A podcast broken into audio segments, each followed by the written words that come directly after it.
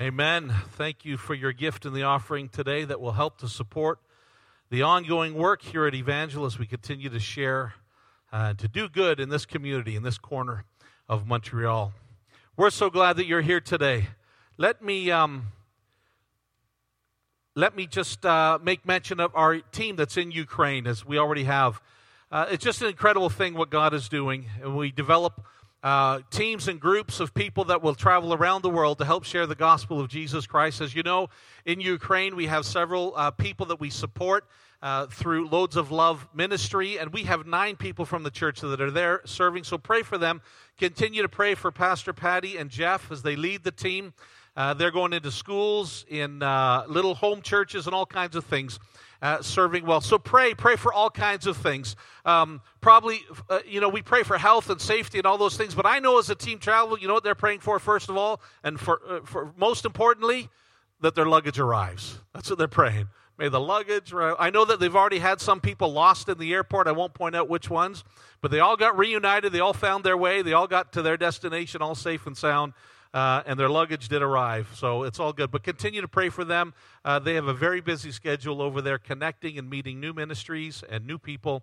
And uh, we're just excited for what God's going to do through that. Let me also announce to you uh, that we have two other missions trips that are coming up that we are going to uh, announce today. So in October, uh, we have a missions trip from October 13th to 20th uh, we are going to take a small team to Cuba to do some ministry in some small home churches and hopefully some children's ministry down there as well. Uh, we are going to be working with Dino Fonte. Many of you know Dino, a longtime member here at Evangel. He also works uh, from here as a global worker in Cuba, and for over 20 years, he has been pioneering churches and developing uh, pastors and leaders down in that area. And so we want to go and take a team and support him down there, uh, go to some of the churches, develop leadership, pray with them, uh, speak, minister, all that kind of stuff. And so we want to be able to do that in October. So if you want to be a part of that, you can sign up at the Get Connected list, put your name on the list there, and uh, we'll be able to kind of process things with you. And then uh, three last three weeks of January in 2019, we will be taking a team to Chiang Mai, Thailand, to do some ministry uh, with some of the organizations that I worked with. With Jana and I were living there in Thailand. We're going to work with some of the ministry partners that we have over there. One of them being the center and serving university students, doing some English courses as well as an English camp and maybe possibly going into some of the orphanages and the villages in that area. So if you want to sign up to be a part of the Thailand trip, uh, you can sign up again at the Get Connected area. And uh, we'll do that trip the last three weeks of January 2019. We are continuing our series today on real life, real world, real God. We've been looking at some of the books of the New Testament and some of the writings of the uh, disciples and apostles that are writing letters to real people in real situations, living out real lives in a real world, serving God in their communities. And so we know that many of the writings of the New Testament, many of these books that were sent out to the early churches apply to us today. And so we're going to look at, continue looking today at one of those. First Peter is the book that we're going to look at today. One of the apostles, Peter, wrote this book specifically for a region. A lot of the books that we read about in the New Testament, they were, they were books that were written to certain churches. And so the church at Corinth, or the church um, in, in, Galatians, or some of the other uh, in Ephesus, some of those books that were written were specific to those churches, in those cultures, in those situations. And so when they would write to them, they would say, Here are the problems that are happening in your church, and here's how you address some of those things, and here's how you're to live in that church, and take this stuff and use it and develop a good, strong, healthy church in that area. And so we take some of those writings and we apply those things to our lives today. But this one here, First Peter, as Peter wrote this book, he wrote it for a region. He wrote it for what is now modern day Turkey, but uh, or, or minor Asia Minor. It's just south of the Black Sea. It was four Roman provinces where the church was spreading incredibly fast, just south of the Black Sea. And so the churches in there were needing some guidance and some help. Uh, they were living in a, in a Greek culture, a, a very ungodly culture um, in that region. And so for 400 years they had been oppressed by, the, by greek culture and greek influence and alexander the great had conquered this land 400 years earlier and he demanded a greek culture The Greek language was the primary language of the region, and uh, these people were just developing these churches in this very foreign culture to them. The Greek gods and goddesses were the focus of everyday life. Lifestyles and practices of the day were founded in Greek mythology and Greek worship and, and pagan rituals. And, and, and so Peter wrote this letter as a general letter that could be taken on a missionary journey and begin to wander through that region and stop at all of the major churches in the area and begin to uh, develop principles and purpose for the church in that culture. We see that this lifestyle referred to, we see it all throughout the New Testament. The challenge of the church living in, in this Greek culture. These were some of the greatest challenges that the Apostle Paul had as he preached and as he taught. And he makes references to some of the Greek gods, one even known as the unknown God. A, uh, a common story, a, a familiar situation where the churches, as they grew and developed, they would know these unknown gods and they would know these, these Greek gods that were all over the place. And so, constantly, the New Testament church was dealing was always dealing with these things. Even Luke references these challenges in the book of Acts. This is the setting for First Peter. It's a very exciting time for the church, and, and at the same time, it was a very challenging time for them. Churches were springing up everywhere, all over Asia Minor. And in the middle of this anti God culture, a culture that had been entrenched for 400 years, in the middle of all this, the church was crying out for some direction and for some, some purpose. So Peter puts this letter together and he sends out a team and they go into all of the churches. They journey throughout Asia Minor and they meet up with as many churches as possible. And it's said that this was probably taken to 12 or 15 major churches in this area, where it would then be copied and handed off and then it would be taken. They would take this message and they would copy it, they would teach on it, and they would talk about what the church looks like. And then that team would move on and they would go to another church and they would copy it, they would talk about what the church would look like. And then those churches would then make other copies and they would send them home with the individuals from the church, and they would go off into smaller communities and smaller areas, and they would begin to share Peter's writings. This is what the church is, this is how we are to live, this is what it is to be a follower of Christ. And the church would continue to to spread all throughout Asia Minor. And these churches, they're the first century Christians, the cornerstone to the future church. This is where the foundation of the church is being molded and shaped through these early believers this book this book first peter was a crucial piece of writing for the church at a very crucial time in history. And as we look at this book a little bit this morning let's remember that jesus said to peter that it was through him through peter that he would build his church. Matthew 16 18 says so i will call you peter which means a rock and on this rock I will build my church, and death itself will not have any power over it. So these churches want to hear what Peter has to say, knowing that Peter is a foundational person in developing the church. They probably heard stories of all of the apostles and all of the disciples, and they had heard stories of who had visual account of the death and the resurrection of Jesus Christ. They probably knew the story that Jesus had said to Peter that I will build my church through you. And so now Peter is writing this book and sending it through these churches, and they are are, are, are, wanting to hear more about what Peter has to say about the churches. And here we are as a church 2,000 years later, and we have a copy of First Peter. We have it on our phones and on our tablets, and we have paper copies at home or maybe here with you, and we can read First Peter. We can read the account of Peter's words to the early church as he would encourage them. We're still reading these letters. Today, every church, every people group, or house meeting, or individual with a Bible has a copy of First Peter, letters to the followers of Christ. That includes you and I this morning. It includes us, it includes every Bible believing, preaching church in the city of Montreal today. Jesus said to Peter, I will build the church with you.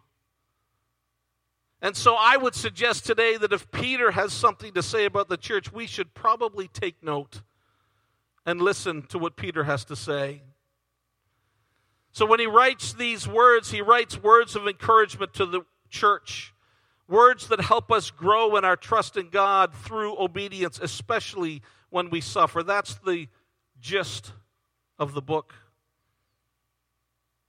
So Peter puts together a list of things that he wants to say to the church. He begins to pen this letter and he begins to kind of maybe list things off that he thinks might be important to reveal or to talk to the church about. Lists are important, aren't they? How many know lists are important? And all the men put their hands up, right? lists are important. Lists are very important for me. Jana knows that I have to have a list. If I'm being sent out to pick things up, I need a list. And it doesn't matter if the list is for something that she needs, uh, whether it's supplies or groceries or anything like that. It could be something that I'm working on and I have intimate detail of this project and I know all the things that I need. If I don't have a list, I'm likely to come back missing half of what I need. For that. I don't know why it's that way. It's just that way. I need a list. For example, last week I was working at our house in Ontario. I was doing a small plumbing job. I needed four items. It took me three trips to the hardware store to get those four items. We need lists. Lists are important. Sometimes when Janice she writes the list, right, she'll have the whole list down there, and then she'll remember something at the end. She'll write it off to the side. So I've got all of this list here, and I've got this thing off to the side. And I'll go through the list. I'll come back. I'll be quite proud of myself, thinking, "Yeah, I got it all. This is good. I'm being responsible here." And Jana will say, "Where are the carrots?" I'm going, "Carrots weren't on the list." And she'll pull out the list and go, "Yeah, they're right here." And I'm going, "Ah, I need to read all the words on the page. All those words are important. Lists are important." And so, as Peter is writing this book, he's beginning to list the things. And oftentimes, when we list things, especially when we're building vision or we're building ministry or we are uh, developing a company, oftentimes when we build those lists, we put those lists down. Sometimes we would uh, uh, things at the top of the list would be far more important than things at the bottom.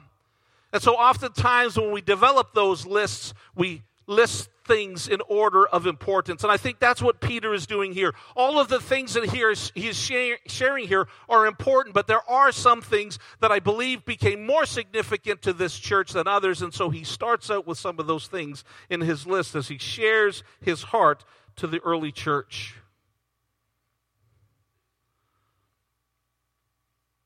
So, here in this letter to the church, Peter starts his list hope through faith in Jesus. His first item starts with explaining what it is to be a follower of Christ.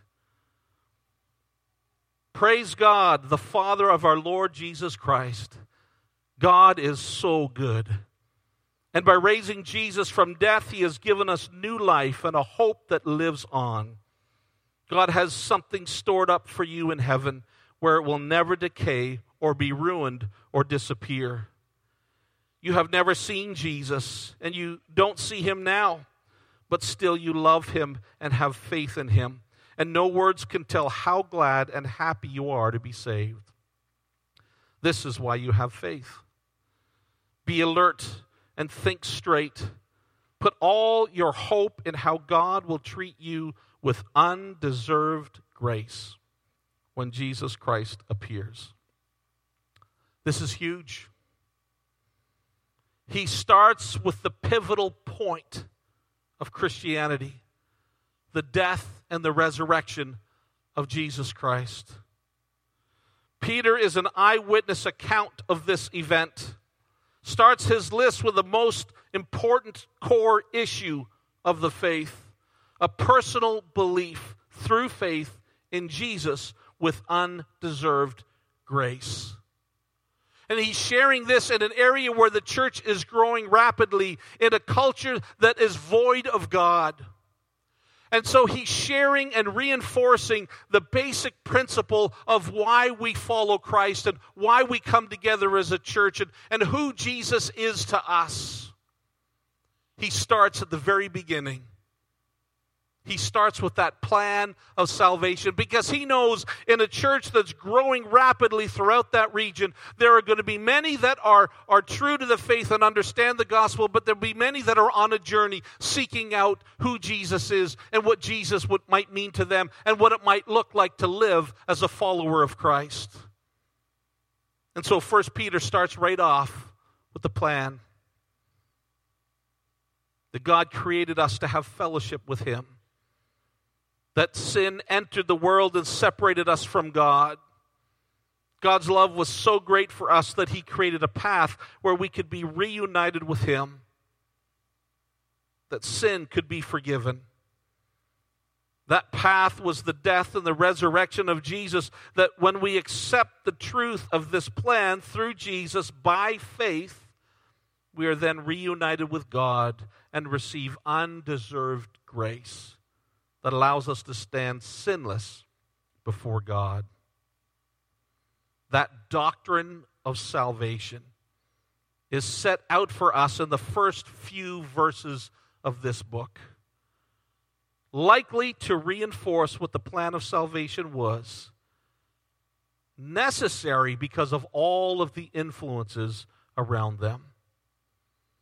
These are words of encouragement primarily because of the difficulty of living as followers of Christ, especially in that Greek culture at that time. Then he goes on.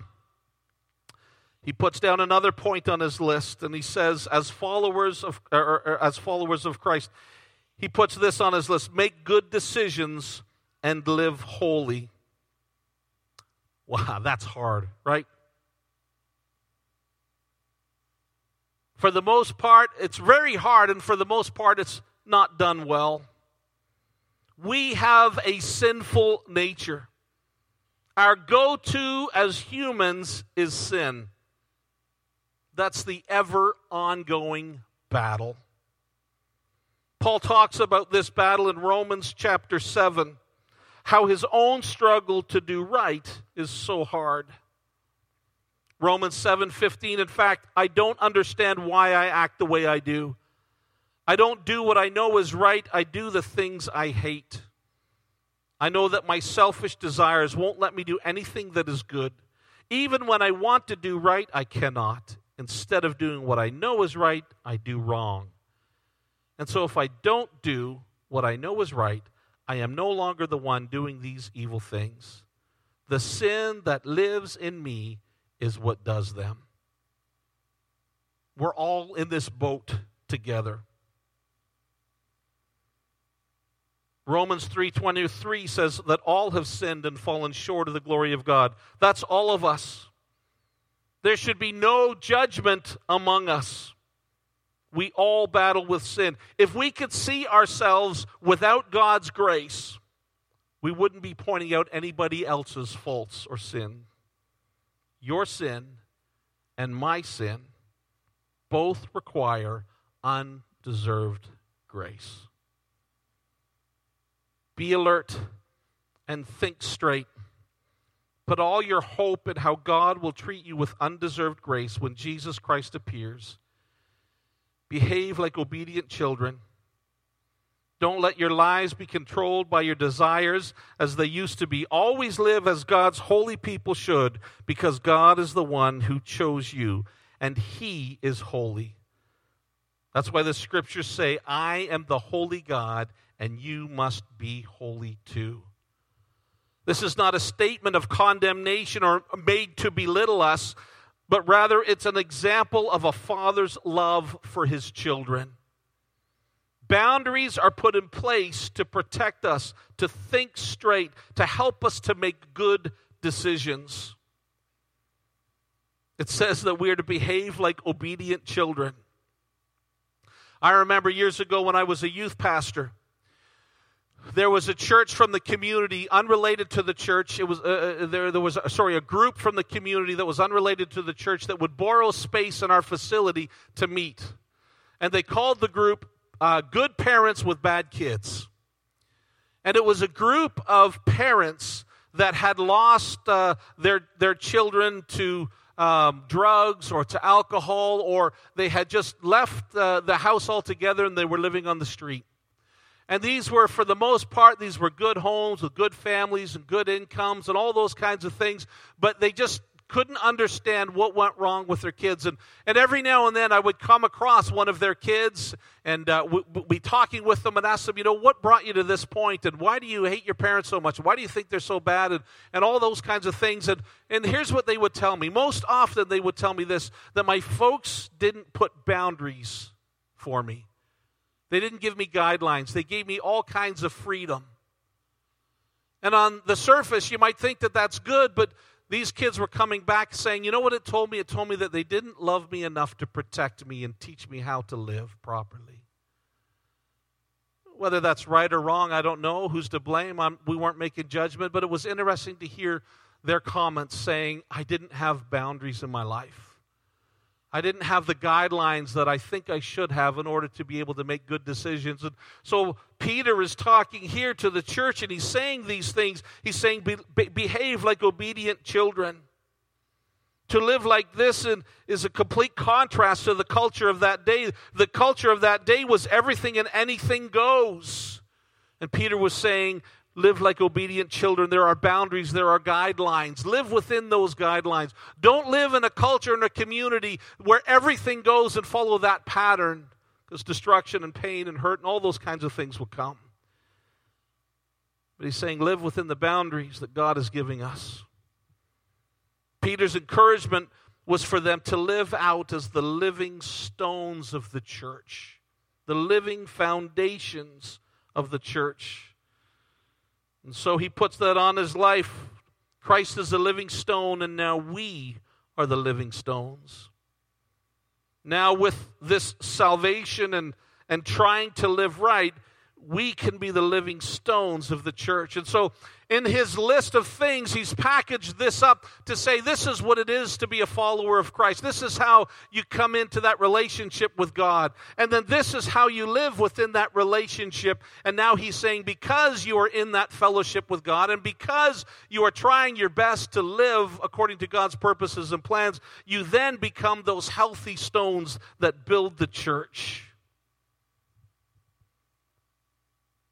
Now, the whole living stone doctrine is a complicated biblical doctrine, as Jesus was that cornerstone. And we won't be able to address or go into much depth with it today. But many of the readers in that day would have been to a Hebrew school and would immediately recognize this reference and begin to understand that Christ was the fulfillment of prophecy and that through that fulfillment of prophecy, as followers of Christ, we can become those living stones that would build the church. So here's what we'll take away from it today from 1 Peter is that we are the church. The church that Peter writes about here in these passages are now us, living out God's purpose and plan for this generation in this culture. The church still has purpose today. What we offer in Christ is still a lamp to our feet and it's a light to our path. And now you are living stones being used to build a spiritual house.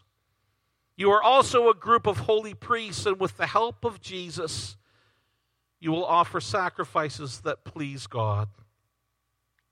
Us in our imperfections and in our struggles are the living stones that continue to build the church today. Notice that it says, with the help of Jesus Christ. It's not something that we are expected to do on our own, it takes help. Help from God, help from our families, help from each other as we continue to find the path that God leads us on. And so Peter goes on, continues. He says, You are the followers of the Lord, and this stone is precious to you, but it isn't precious to those who refuse to follow him. They are the builders who tossed aside the stone that turned out to be the most important one of all. They disobeyed the message and stumbled and fell over the stone because they were doomed. But you are God's chosen and special people. You are a group of royal priests and a holy nation. God has brought you out of the darkness into this marvelous light. Now you must tell all the wonderful things he has done. We are the church. We are those living stones. Peter goes on on his list. The fourth thing he says live as God's servants should. And that's hard, folks. Nobody's saying that living as we should is easy. There are always challenges and tests. And when we fail, it's common for people to think, I bet you're just like the rest of us underneath. Dear friends, you are foreigners and strangers on this earth. So I beg you not to surrender to those desires that fight against you. Always let others see you behaving properly, even though they may still accuse you of doing wrong. Now, that doesn't mean that we're allowed to fake it and just make sure that we're caught doing the right thing every now and then, but it means that people are watching it means that when you are seen, make sure that you are found to be doing the right thing. In other words, do your best to do the right thing and to live according to God's plan daily. The scripture goes on in 1 Peter Then on the day of judgment, they will honor God by telling the good things they saw you do. The Lord wants you to obey all human authority, especially the emperor who rules over everyone.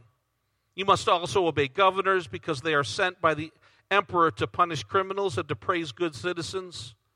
God wants you to silence stupid and ignorant people by doing right. You are free, but still you are God's servants.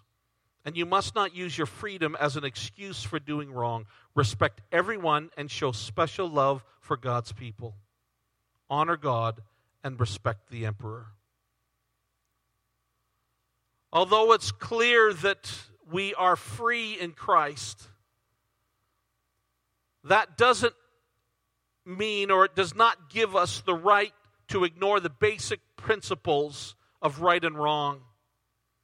But rather, in that freedom, we live responsibly as Christ would live. 1 Peter 5 says, be on your guard and stay awake. Your enemy, the devil, is like a roaring lion, sneaking around to find someone to attack. But you must resist the devil and stay strong in your faith. You know that all over the world, the Lord's followers are suffering just as you are. There's a challenge and an encouragement here that if we are alert and we are aware of the troubles and the struggles and the, the, the, the, the, the sin or the corruption that is around us, there is opportunity for us to be awake and alert to prevent some of these things that are happening in our lives. Sometimes it's just choices, making the right choice. And sometimes we have that battle that Paul talked about in making those choices. But here, Peter is just trying to encourage us that the enemy's trying to destroy you, but if you keep your mind and your heart on Christ, then there's strength The next three points on Peter's list, they kind of run together. Number five says, You will suffer. Do right when you suffer. Number six and number seven, count it a blessing when you suffer. So we know that there is some kind of hardship or suffering that comes. Be on your guard and stay awake. Your enemy, the devil, is like a roaring lion sneaking around to find someone to attack. But you must resist the devil and stay strong in your faith. And here it is here again. You know that all over the world the Lord's followers are suffering just as you are. Peter talks to us about that suffering. It would be wrong of me to say that if you follow Christ, everything you come up against, everything that you, you, you, you battle, if you follow Christ, will just come up roses. That's just not true. But we can be on our guard and we can stay awake, alert to those things that cause us to fail. We can follow the example of Christ when suffering comes. Persecution of the church in this region was a common reality. And the growth of the church was partly because of the way the new believers reacted when suffering came. So Peter is encouraging us to be faithful to God when that suffering comes. When the enemy tries to bring destruction, be faithful to God. I think of the story of Joseph. If you know the story of Joseph, simply he was the youngest of 12 brothers, and he was favored by the father. And he was uh, given many great gifts by the father, and the other brothers became jealous and he would then, Joseph would then have dreams about the brothers and saying that someday I will be greater than you and you will worship me and you will have to answer to me. And the brothers hated him for that. And so they decided that they were going to get rid of him and they faked his death and they threw him into a pit and then they sold him off to slavery. They didn't know what had happened to their brother, but the story of Joseph continues to wind a path where he was uh, bought as a slave and he was put in charge of many things in Potiphar's house, and he was he was uh, uh had established himself as the authority in that house next to the master. And Potiphar's wife then began to seduce him, and he resisted her, and he and, and he thought, no, I, I can't be party to this. Uh, uh I have an obligation and I have uh, um, a lifestyle that I live and a code to live by that honors God. And so I, I, I will resist this temptation. And he flees from her, and she rips his coat, and then she falsely accuses him to her husband that he was he was uh, seducing her, and he was thrown in jail. And it's interesting to know his comment on this. When all of this was happening, he didn't say that he was sinning against his family, or he didn't say that he wanted to resist this because it, was sin against the owner and the master of that house.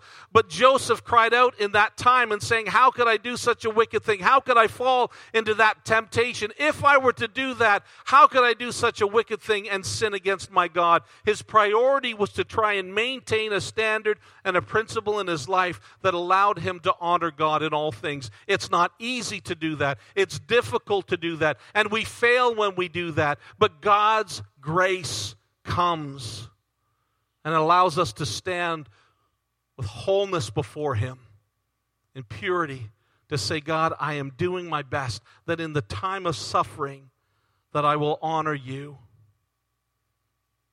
Do right when you suffer.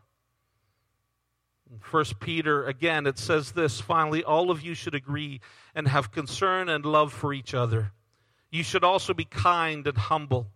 Don't be hateful and insult people just because they are hateful and insult you. Instead, treat everyone with kindness. You are God's chosen ones, and He will bless you. The scriptures say, Do you really love life? Do you want to be happy? Then stop saying cruel things and quit telling lies. Give up your evil ways and do right as you find and follow the road to peace. The Lord watches over everyone who obeys him, and he listens to their prayers. But he opposes everyone who does evil. Can anyone really harm you for being eager to do good deeds? Even if you have to suffer for doing good things, God will bless you. So stop being afraid and don't worry about what people might do. Honor Christ and let Him be the Lord of your life. Always be ready to give an answer when someone asks you about your hope. Give a kind and respectful answer and keep your conscience clear. This way you will make people this way you will make people ashamed for saying bad things about your good conduct as a follower of Christ. You are better off to obey God and suffer for doing right than to suffer for doing wrong. Simply put, what Peter is saying here is do good, love each other, and reveal Jesus. During this suffer, suffering, Peter also says that we're to count it a blessing when we suffer. And I'm thankful that nobody ever told me that there wouldn't be suffering as a Christian. It's just the reality. Life goes on. Life affects everybody. But in the midst of suffering, we can be blessed. Dear friends, don't be surprised or shocked that you are going through testing that is like walking through fire. Be glad for the chance to suffer as Christ suffered. It will prepare you for even greater happiness when he makes his glorious return. Count it a blessing when you suffer for being a Christian. This shows that God's glorious Spirit is with you. We know that we're going to face suffering. That's just life. We know that things are going to come across our path that are going to kind of divert our plan and bring maybe some discomfort or pain or some challenges or some hurts into our life. But Jesus is saying that I will help you and I will walk with you through those things. And you don't need to count all that, thing, all that suffering as loss or as torment, but you can actually see it as a blessing in order that God can be glorified in our life. It shows that God's glorious Spirit is with us. And finally, the last thing on his list, Peter writes this book to encourage us. And I'm going to ask the worship team if they would come. He writes this book to encourage us. In the final chapter of the book, Peter writes to encourage pastors and elders. He writes it to encourage youth, the young, the old, those that worry, those that don't worry, those that have stress in their life, those that live right, those that struggle, those that live well, those that are still on a journey searching for answers and searching for Christ. He takes time to set the example of encouragement in the last chapter of 1 Peter. I hadn't read First Peter in a long time, and as I was preparing for today and I was reading through First Peter, I thought to myself, it's all here. It's all in this book. How to be a successful follower of Christ, how to be a successful church.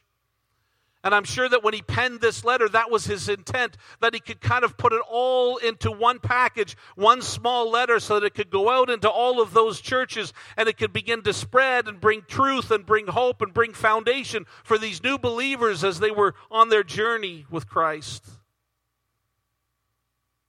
And sometimes we just need to make a little list of the things that God wants in us and the way that God wants us to live. And maybe every now and then we need to just pull it out of our pocket and look at it and begin to act on it. Maybe cross off one of those things off our list to say, Today I'm going to do whatever it takes to live right. Today I'm going to do whatever it takes to be a representation of one of those living stones of the church. Today I'm going to bless God and be blessed even though I might be suffering. When I read First Peter, it was awesome to think it's all right there. How to live as a Christian, how to live as a church. And finally, Peter writes this Be humble in the presence of God's mighty power, and he will honor you when the, when the time comes. God cares for you, so turn all your worries over to Him. Lord, help us to take you with us. Lord, help us to be living stones of your church. I thank you for this book, for these five chapters that are an encouragement to us that you instructed Peter to write out these foundational truths for the early church, that we could take these truths today and we could live it out in our life. Lord, I pray that you would continue to encourage us today, and may we take time this re- week and read through First Peter to again reestablish some of the foundational things in our lives. And for those of us here today that might be on a journey of truth and a journey looking for Christ, Lord, I pray that First Peter would be an enlightening book for them this week. We thank you for your word. We thank you for First Peter. And we thank you for the direction and the encouragement that is there for us. In Jesus' name. Amen. Worship team, will you lead us?